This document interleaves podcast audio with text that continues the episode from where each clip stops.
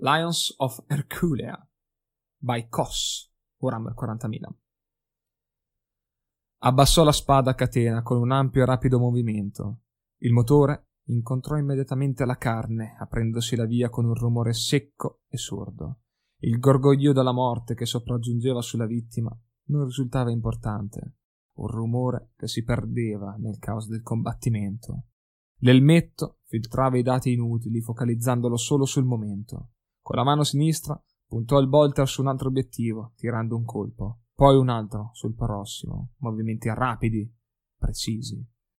Agathon era un angelo della morte dell'imperatore, un messaggero della rabbia e del giudizio che calava sui nemici dell'Imperium e sui traditori. Anche se erano umani come lui, che aveva giurato di proteggere, ora si ritrovava a combatterli, sul pianeta che aveva ricevuto in dono col capitolo per il servizio compiuto durante la crociata Indomitus. Lui e i suoi confratelli, risvegliati da un sonno lungo e profondo, adornati d'armature grigie e cremesi, il colore lucente, ancora adesso, dopo giornate di combattimenti. Con la spada a catena bloccò un affondo di un soldato. L'impatto ruppe la baionetta del suo fucile a raser. L'umano aveva paura, sentiva gli ormoni che emettevano un tanfo inequivocabile, così come gli occhi spalancati e terrorizzati. Si limitò a colpire con il dorso della mano il volto. L'elmetto si ruppe. Una stracciata di sangue imbrattò la grigia armatura, rivolando lentamente verso il basso, senza lasciare traccia. Il combattimento stava procedendo bene. Le truppe stavano prendendo sempre più terreno soprattutto lì dove ciò che rimaneva del capitolo era stato schierato. Morse uno degli innesti in bocca. Dispiegarsi a difesa della testa di ponte, esclamò sul canale generale. Sì, tenente Agaton, squadra Bravo in movimento. Stato della squadra, sergente? Abbiamo subito alcune perdite collaterali durante l'avvicinamento di squadre di supporto. Bravo, ancora integra. Ottimo, Hagen. Procedi coi tuoi uomini e mantieni la testa di ponte. I membri dell'Astra Militarum rimarranno con te fino a nuovo ordine. Sì, tenente Agathon. Le comunicazioni si interruppero.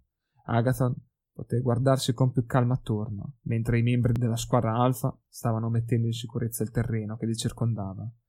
Guardie, nel frattempo, stavano coadiuvando le operazioni, rivelandosi dei combattenti tenaci. Sapeva che i suoi pensieri non erano approvati dalla maggioranza degli altri Adeptus Astartes, ma rispettava quei semplici umani.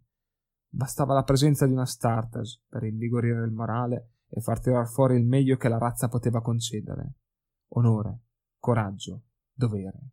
Ognuno combatteva per difendere la sua patria dallo spettro dell'annichilimento, e i leoni erano lì apposta per quello. La testa di ponte Lontana qualche centinaio di metri sulla sinistra era un groviglio di edifici che s'affacciavano su quella che era una distesa di qualche chilometro in tutte le direzioni, con poche difese naturali e con molte linee di vista. Le forze traditrici l'avevano mantenuta, infliggendo non poche perdite, soprattutto ai veicoli delle forze di difesa planetaria. E quegli stessi rottami erano serviti da copertura per le forze d'assalto. Alla propria destra, la squadra Charlie era già in posizione, mantenendo un generatore e un deposito munizioni poco protetto. Ma per lui si era tenuto il compito più importante, colpire il centro comando del nemico sul fronte. Attaccando in più punti contemporaneamente, erano riusciti a distogliere in maniera graduale l'interesse delle forze ostili e, per ottenere il massimo rendimento, l'HQ era stato quindi il primo ad essere attaccato per poter far spostare le truppe e i rinforzi. Aveva funzionato, certo, ma ora si ritrovavano bloccati nelle trincee e la forza d'impatto e momentum andavano scemando sempre più. Tenente Agaton! Una voce lo distolse dai pensieri, facendolo tornare alla situazione locale. Un'esplosione fuori dalla trincea gettò della terra sull'armatura. Alla sua destra, un soldato, che aveva tutta l'idea d'essere un sergente, stando ai galloni sull'armatura flak, non molto alto di statura, anziano, con un fucile laser consumato e sporco fra le mani, accennò un rapido saluto militare. L'equipaggiamento delle forze di difesa planetario era arcaico, la divisa non era regolamentare con gli altri reggimenti. Un elmetto ondulato e un complemento prevalentemente di color verde, oliva e marrone, con alcuni dettagli neri per gli stivali e gibernaggi vari. Rapporto, sergente. Abbiamo la postazione nelle nostre mani, signore. Il nemico mantiene la linea difensiva principale, anche se il fuoco di sbarramento dell'artiglieria sta impedendo ai rinforzi di raggiungerli.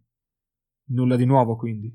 No, signore, anche se abbiamo. Un'esplosione vicina fece abbassare il sergente che si chinò, prendendo riparo poco vicino. Sembrava non vergognarsi della situazione. Anche se abbiamo identificato un punto debole lungo la linea. Perché il tenente Orazio non ha continuato l'attacco? Era scocciato. Gli ordini erano chiari. L'avanzata poteva continuare solo se il nemico veniva continuamente pressato. Le munizioni dell'artiglieria non sarebbero durate in eterno avevano una finestra ancora breve prima che venisse impiegata su altri settori. È morto, signore, insieme all'operatore radio. Si sistemò il gibernaggio, togliendo terriccio dalla divisa. Sono tutto ciò che resta della catena di comando. E per il trono, che stai facendo qui allora invece di rimanere coi propri uomini? Il saggente lo fissò con aria di sfida. Non mi fiderei a dare disposizione a un ragazzino terrorizzato, tenente. I miei uomini possono mantenere la linea mentre decido con lei il da farsi. Indurì il volto, visibilmente indispettito. Siamo qui per combattere, signore, e non ho intenzione di perdere più uomini del necessario.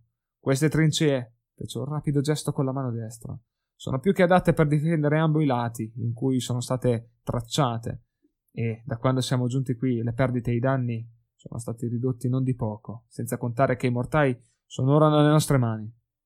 Su questo le do ragione. Agaton doveva mettere la logica nel comportamento. Le forze erano formate da riservisti e giovani reclute, da ambo le parti. Non poteva pretendere che un ragazzino possa sostenere il peso di un conflitto. Mandato a parlare con un essere alto quasi tre metri, doveva decidere da farsi. Pensò rapidamente, cercando la soluzione più rapida. I fili informativi che si scambiavano fra squadre gli stavano dando una situazione della mappa tattica sempre più aggiornata. Sapeva che il nemico aveva schierato delle postazioni difensive di heavy bolters e di lanciagranate, insieme a degli heavy stubbers, un disastro annunciato per qualsiasi carica di fanteria leggermente equipaggiata. Per coprire quelle centinaia di metri che dividevano la loro trincea con quella dell'HQ vero e proprio, avrebbero dovuto correre in mezzo a una lanta desolata, un tiro a segno per il nemico. Agathon aggrottò la fronte. Non aveva intenzione di perdere ulteriori uomini, Sfondare il centro comando aveva la priorità. Teoricamente, privati dei depositi di munizioni e delle postazioni pesanti, avrebbero dovuto cominciare a cedere. Estrasse un pad dalla cintola, attivandolo.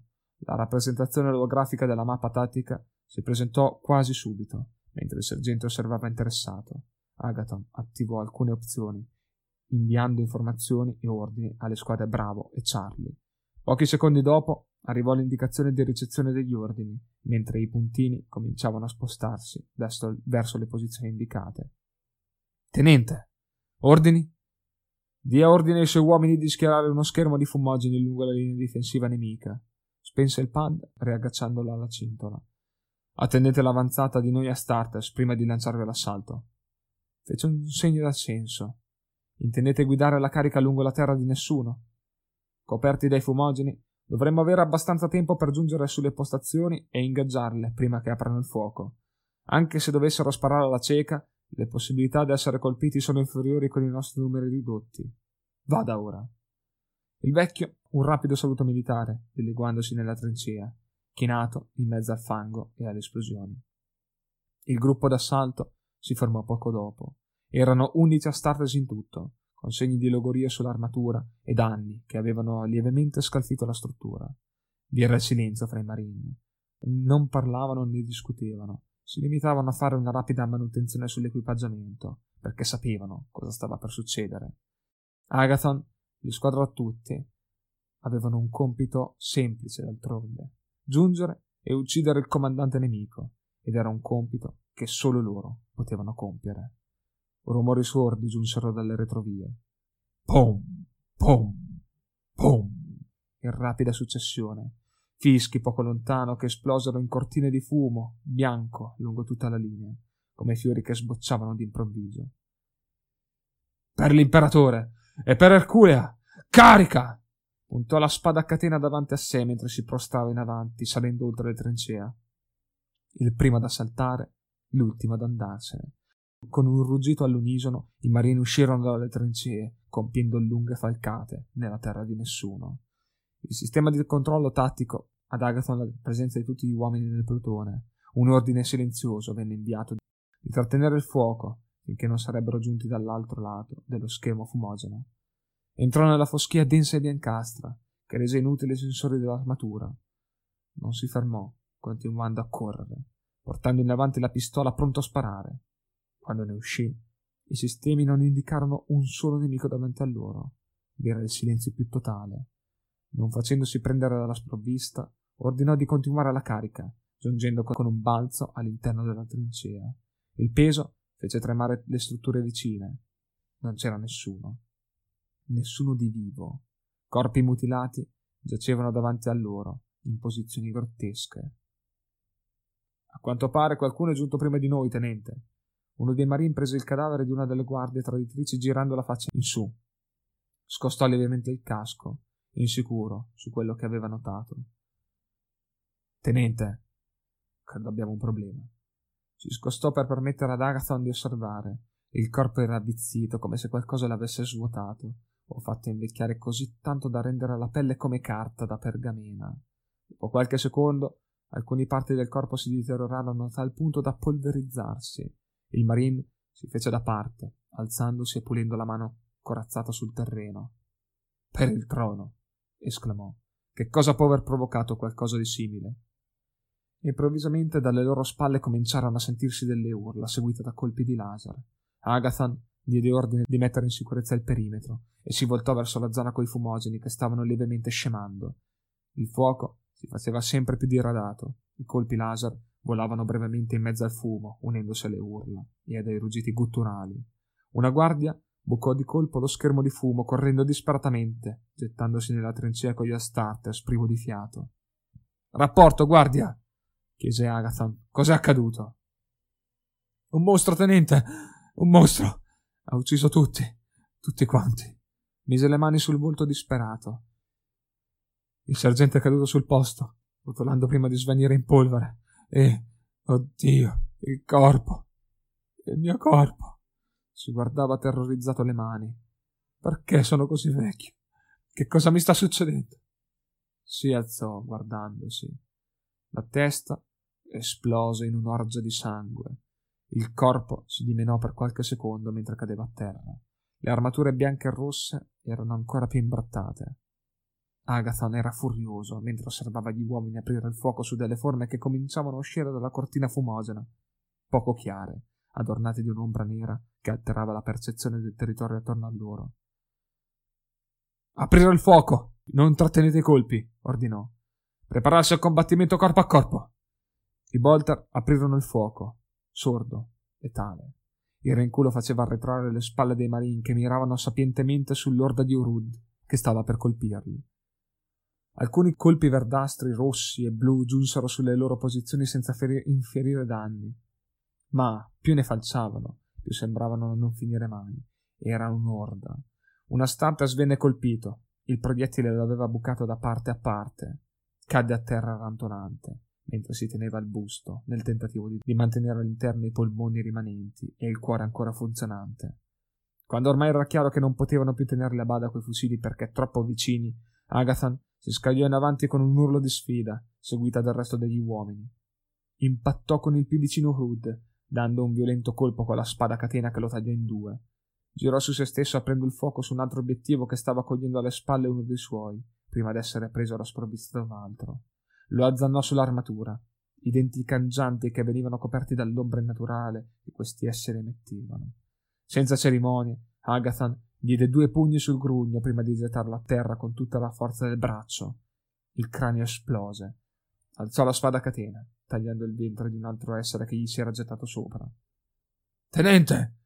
Uno dei suoi gli stava puntando contro il bolter si scansò laddove gli era stato indicato dal movimento rapido del casco del suo uomo. I colpi Bolt sfrecciarono a fianco dell'armatura, impattando un altro Rud che stava per attaccarlo. Erano tanti, ma non erano troppi. In breve i marini fermarono la carica, trovando a terra un insieme di corpi che ricordavano qualcosa che un tempo sicuramente era vivo, ma il prezzo che avevano pagato era stato alto. Cinque di loro erano morti, colpiti da quelle armi infernali, Alcuni invece avevano perso l'elmetto e la faccia asportata con le loro zampe. Agathon si sentiva affaticato, stranamente affaticato, ma sapeva la ragione, come la sapevano tutti coloro che erano con lui. Diede un rapporto alle altre squadre, che risposero dicendo che erano ancora in combattimento. Herculea era stata presa d'assalto da Yorud.